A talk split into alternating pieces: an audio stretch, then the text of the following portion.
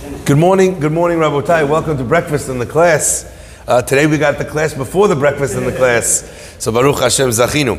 Uh, breakfast today is dedicated in loving memory of Jacques Bohbot, Alav Shalom, Lilu Nishmat, Yitzhak Ben Mira, sponsored by Gabriel Amos. Hazaku Baruch. Uh, breakfast and the class also sponsored today. Uh, it's a delay in the sponsoring in honor of my birthday for Rabbi Shlomo Farhi, and as well, thank you, and as well for uh, Esther Almog, whose birthday also it was uh, also was on uh, on uh, Friday. Uh, what's it called? And that is sponsored anonymously. Um, as well, breakfast and class loving memory, Lilu Nishmat Abraham Hajibei Ben Dina and Mashiach sponsored by his granddaughters Caroline, Caroline Veronique, and Jennifer Hajibe. And as well, the week of cold brew is uh, dedicated loving memory of Sammy Syed, Alav Shalom Li, Nishmat, Shalom Omer Rivka, sponsored by his son Isaac Syed. Hazaku Baruch. My friends, this is my bar mitzvah parasha. ויקרא, ויקרא אל משה, וידבר עמונה אליו, ואוהל מועד לאמור think so. Okay, yeah. So I, I have to look at it carefully afterwards to make sure. I'm not going to give you the wrong bracha. I wouldn't want to tell someone the wrong bracha to do. so um, the the amazing the amazing the amazing thing about the parasha about this parasha is that whilst it is a parasha, it's the first parasha in the seder in the uh, in the order of korbanot, which seems to be a a parasha which we would have less we would have very little to do with. You know, you think about our connections to the parasha, we relate to the stories of uh, Cain and Hevel, of jealousy between brothers. We relate to the story of Adam Arishon when someone is tempted by sin and then they have to do teshuvah and rebuild after that mistake. We relate to these stories of Abraham, Yitzhak, Yaakov, sacrifice, brothers fighting, reconciliation. We relate to all these ideas. And then comes almost an entire sefer, which discusses in intricate detail the laws of the sacrifice of korbanot of the Beit Hamikdash, which are in many ways um, not they're not our everyday occurrences. They don't uh, relate to or speak to our daily lives. So it would seem that this is something which should be the domain of great scholars. And the truth is, actually, there's a Jewish tradition that when you start teaching Jew- Jewish children to learn Torah, where do you teach them from? You teach them from Sefer Vayikra. So the very first thing that we learned in school was, even before Bereshit, we learned the beginning of Vayikra. And the Chachamim explained that one of the reasons for this Jewish tradition is that when you start off a child learning, a child is starting to learn to engage in the process of Torah, we start them from the holiest foundation, from a spiritual place. So before we can get to anything else, you take the holiest, the holiest people in Am Yisrael, the children that have never made any avonot, and you have them read about the korbanot to be able to uh, enact, if you will, through our reading, through our learning, the process of bringing the korbanot in the embodiment of someone who's completely pure. Now, although that is true, there are also many very important lessons hidden within the Pesukim and uh, hidden within the Korbanot. So, as an example, when someone brings a Korban, a Chatat, they bring a, a sin offering uh, after they, the woman gives, pre- uh, she gives birth, she was pregnant. Why does she do that? The Gemara explains that in the throes of pregnancy, she swears that she'll never be with her husband again because she doesn't want to experience the pain that she's feeling. So the Torah is even in the process of teaching you the laws of the korban that this person gives, or the korban that that person gives, it gives you, it teaches you, gives you insight into human nature and how we react in times of pain and in times of suffering and the things that we say that ultimately we might come to regret. So I want to focus on one such lesson with you today that comes from the from the from the pasuk. Now we're familiar with the idea, the first concept that's communicated in, in Sefer Vayikra. It begins and tells us, tells us that God called to Moshe, Moed. God spoke to him from the Oel Moed, from the tent of meeting, from the Mishkan. Okay? What did he say to him? So the introductory pasuk tells us God spoke to Moshe, tells us where he spoke to him from, and maybe we'll discuss a little bit about that tomorrow. But what was the message, the first message, if you will, the opening sentiment of the parasha is Adam ki yakriv mikem korban lamonai, a person who uh, will sacrifice from amongst you korban, a, a, uh, a korban to Hashem. And um, I'd like to focus just on, on that one word. because there's a lot that's hidden in that one word. Adam ki yakriv mikem. Why do we use the word Adam over here? You didn't need to say that word. In fact, you could have said, right? Ki takribu. When you bring a korban, right? Min ha'olam, min ha'son, min. Carry on and tell me the different types of korbanot that I could bring. What is the expression of Adam ki yakriv mikem? It's like we wanted to say the word Adam. So the simple interpretation, if you take a look, Rashi already brings, he quotes the Gemara, the Gemara makes a derasha that just as Adam Arishon was alone in Gan Eden, which means that he owned everything in Gan Eden, so he, when he brought his korban, did not bring it from something that was stolen. So too, when you're going to bring a korban, don't bring a korban from something which is stolen. Okay? So again, maybe we'll spend more time on this as well during the week. But we see that Rashi, quoting Gemara, already realized that there's this extra word here called Adam. It didn't need to say it to the point that we then need to make a dirasha as to why it's there. Okay? Now, the reason why this is very important is because it tells us that there's a lot hidden in this word. I always thought this a very uh, powerful idea. You know, we do the silichot. We have Yigal with us today, this morning. What a zechut. You know, and um, I, uh, I always remember that right in the beginning of Selichot, what, what's the first thing we sing? Ben Adam alecha nirdam. Right? Ben Adam alecha nirdam. Before we're going to talk about the sins that we have, about the, the people that we messed over, the lies that we told, the people that we hurt, you know, about everything that we did wrong with Shabbat and with prayer, with our relationship with God, with our relationship with others, with parents, with spouses, all the things we say sorry for in, in the actual silichot, in different ways. Before we do that, we start with an opening sentiment. And the opening sentiment mirrors what we're seeing over here in Vayikra. Ben Adam Malecha Nirdam. Oh, son of man, son of human. La, la nirdam. Why are you, what are you doing? Sleeping. Kum Get up, right? And pray and ask for forgiveness Hashem will give you forgiveness if you do so. What is this? It sounds like an interesting line. Is that like the alarm clock? You know, Ben Adam Malechan Adam. Yo, what are you doing? Why are you sleeping? Right? Is that the, you know, if I'm here in shul, right, I'm not sleeping no more. It used to be maybe the chazan, if the gabai would have been walking through the streets singing, Ben Adam, as how loud as he could in the streets of Jerusalem, that I understand. That's the wake up call. But giving me the wake up call here in shul, so, so Mark is saying, yeah, yeah, that's true. There's people that sleep in shul. I think though, Ben Adam should be recited numerous times throughout the tefillah. this should, we should keep pausing it like an advertisement break where every time the rabbi sees, you can have like that button from Staples, you know? That was easy. Remember that button, right? You have that button, you push it, and all of a sudden the crowd breaks out in, in Ben Adam, while you're sleeping. So, what's actually going on over here? So, I want to share with you a beautiful idea from Rabbi Galinsky. He points out something unbelievable. The Pasuk says, Adam Arishon, this first man who carried that title, Adam. Go back to the beginning of time. When God created man, Hashem turned to the Malachi Hasharet and he said, Na'aseh Adam, let's, let, shall, let's, shall we make, let's make man. And the angel said, what is this man that you speak of? What is it? And Borei Olam said to them, he says, Chokhmato miruba mishelachem. His wisdom is greater even than yours. He brings to these malachim every animal under the sun. And they don't know. He says, What's this? They say they don't know. What's this? They say they don't know. What's this? They say they don't know. He brings Adam, he creates Adam, and Adam calls the name of each animal. Vayikra, right? It says, uh, and and Adam called, uh, uh, what's it called? The name of each animal according to its name. This is, this is what it was named. This is what its name is. The Chachamim tell us that the name that Adam gave, he didn't just throw consonants together. the name of each animal was an exposition, a description for the makeup of that animal.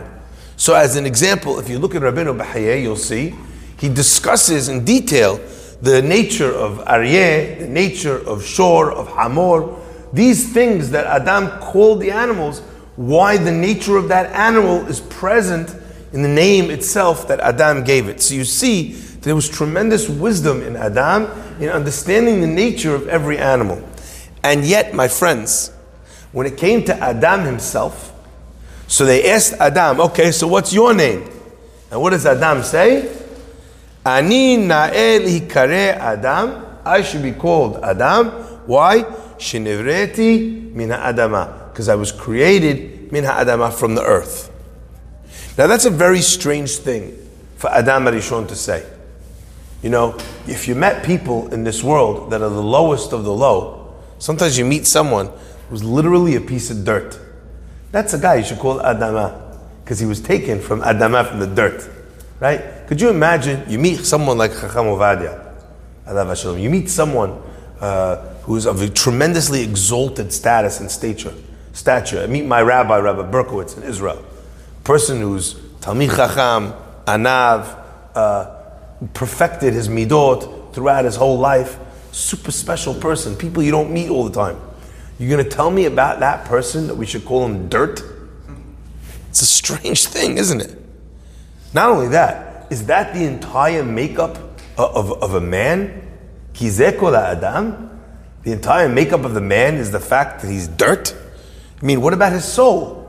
Why didn't they call Adam Arishon Neshama? Because he had a Neshama. Why didn't Adam decide to call himself? Why didn't he call himself above and beyond the dirt that he came from? Why didn't Adam Arishon call himself Chacham? Which actually was the answer that God gave the Malachim when they asked him, Why are we creating man? And he said, My friends, the answer is actually very powerful. Adam Arishon was unbelievable. I mean, the level Adam Arishon was on, the Midrash says that his, his um, excuse me, Maharal, the uh, Ramchal says that the if you were to try and fathom the, the physical form of Adam Harishon, his physical form was compared to our spiritual form. Again, I want you to understand the depth of what that means. So, never mind his spiritual state, his physical state was comparable to our spiritual state. Let me go one step further. the Gemara tells us about uh, Rabbi Bana'ah. Rabbi Bana'ah was uh, one of the great rabbis of the Jewish history, and he managed to get a chance to go into the Ma'arata Machpelah. Anyway, he goes into Ma'arata Machpelah, the Gemara Baba Batra, Nunchet. He goes into the Ma'arata Machpelah and he sees the place that Abraham is buried, Yitzhak, Sarah, Rivka, right? Uh, he sees he sees Yaakov, he sees Leah. Now he wants to go into the inner chamber and, to see Adam, and there he can't go. But what does he see?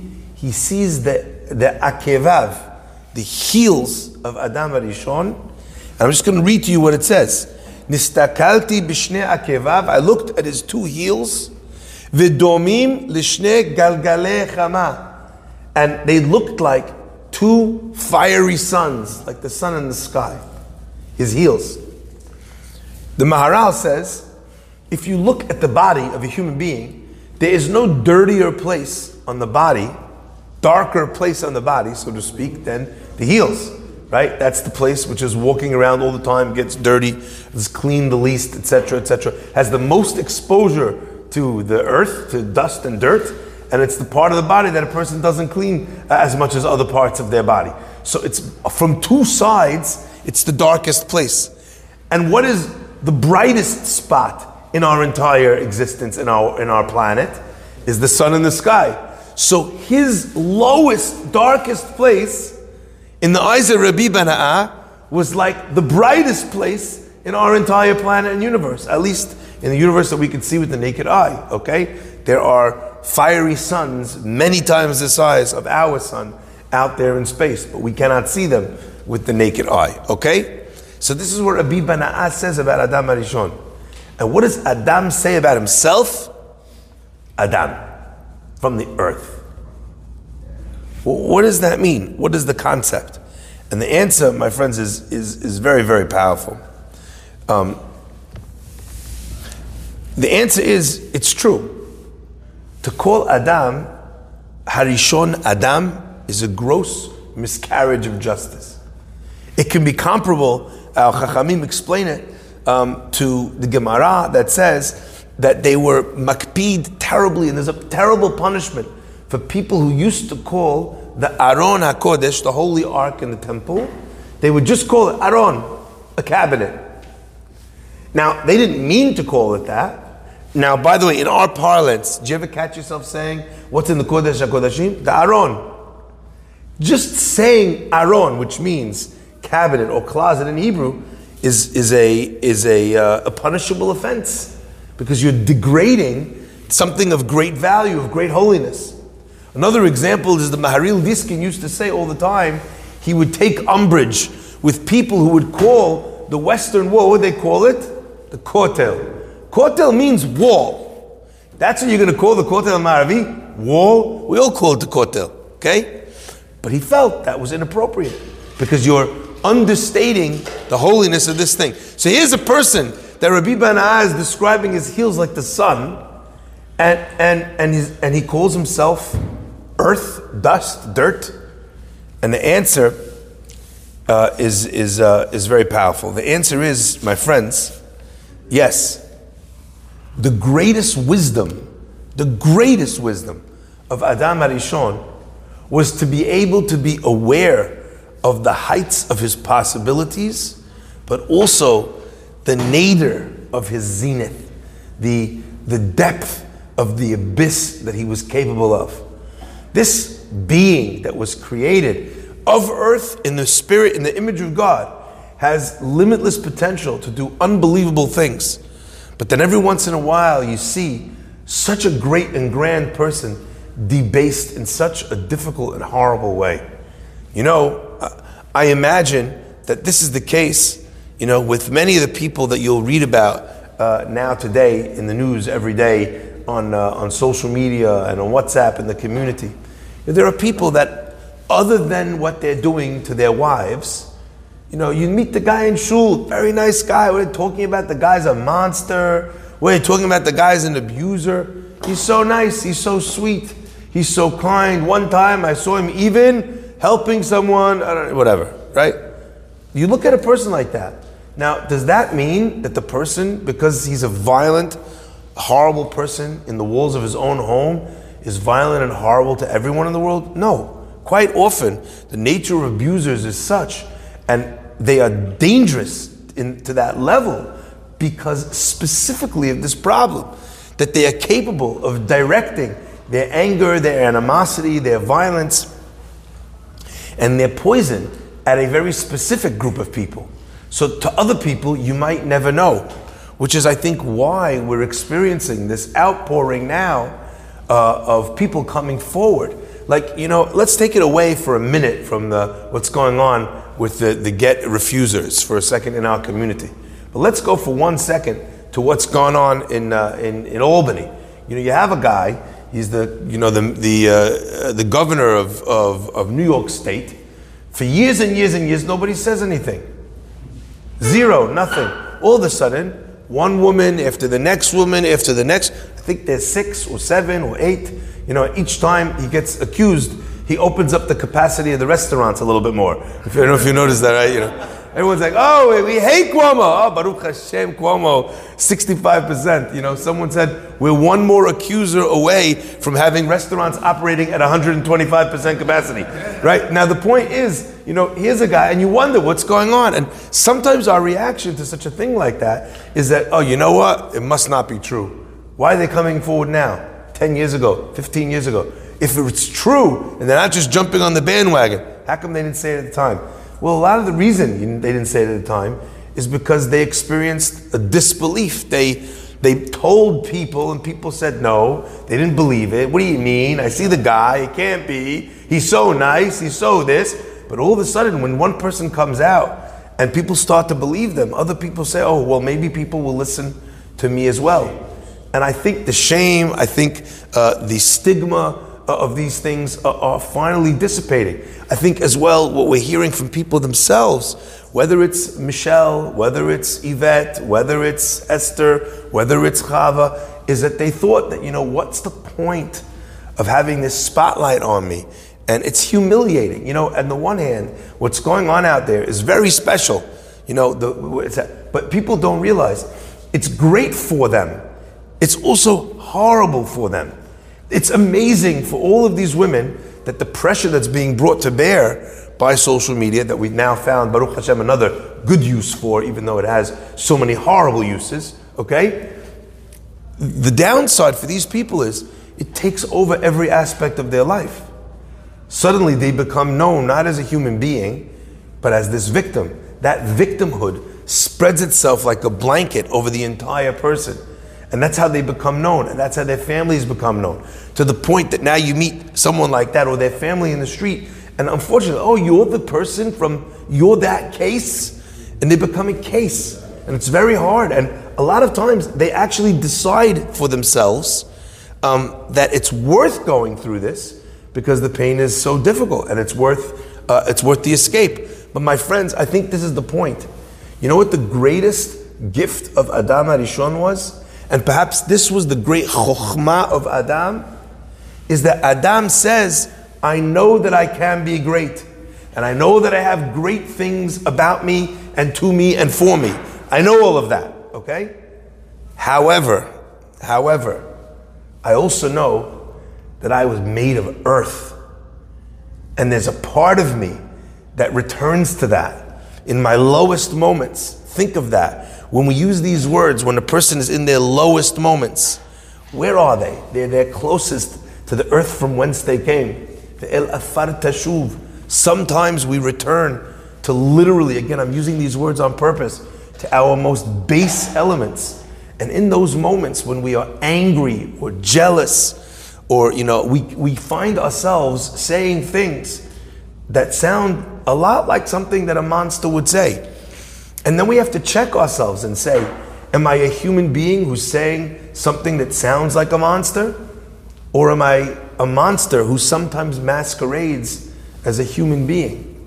When God said to the Malach, his wisdom is greater than yours, you know what God was referring to? The angels didn't know it yet. But very soon, very soon, the angels would say to God, This is the one that you sent to be, inhabit the earth.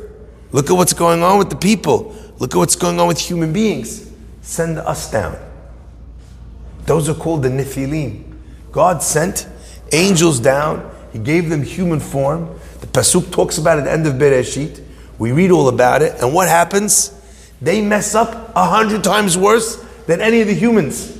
And they cause a devastation and, uh, and, and, and, sorry, and the giants that are born from those, from those unions. But they cause a, uh, adulterous relationships on levels that the humans didn't do. So you see the concept of Adam was a person who could make a mistake, but recognize that there were there were frail, there's frailty in him, there's earth in him, there's base in him, and that I if I could realize that I could make these mistakes, then you know what I can do then I can actually do teshuvah, which is what Adam Arishon did after he made his mistake. We don't find the angels making teshuvah. Why? That's chokhmato merubah mishalachem. He looked at himself and he saw, along with all the great things, the potential for failure, the potential for weakness. And he called himself that so that he'd remember while he was the king of the entire world and the top of the food chain, he'd remember from whence he came and to where he could return at a moment's notice. The angels consider themselves angels, God's gift to the world. And therefore, when they fell, these fallen never stood up again. That's why our parasha begins by saying we're about to talk about kapara. We're about to talk about the parasha, the parashiyot that discuss all of the sacrifices. And korban, as we know, is a euphemism for korban, something that brings one close to God the very first thing that we begin with in the journey of closeness to God is in our ability to recognize the distance that we have allowed to creep in between us and Him.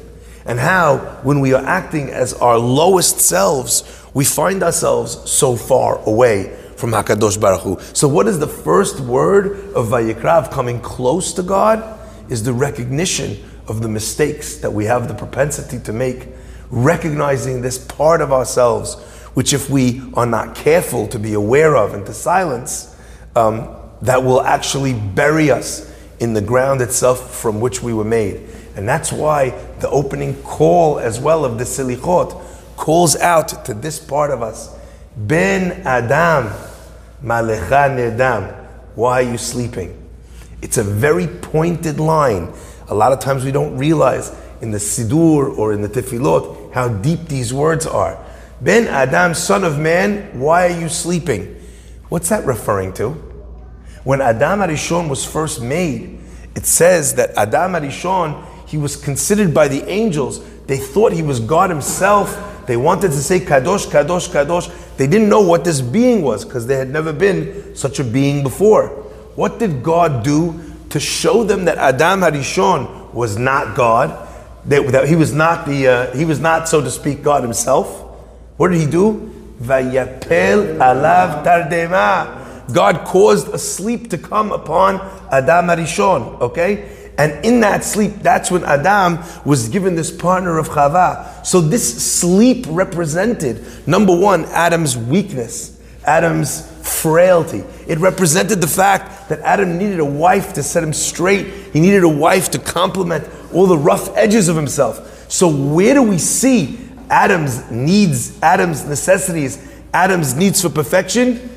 in his sleep. And therefore, we start by saying, Ben Adam Malicha Nirdam. Baruch Adonai Le'olam. Amen ve'amen. Rabbi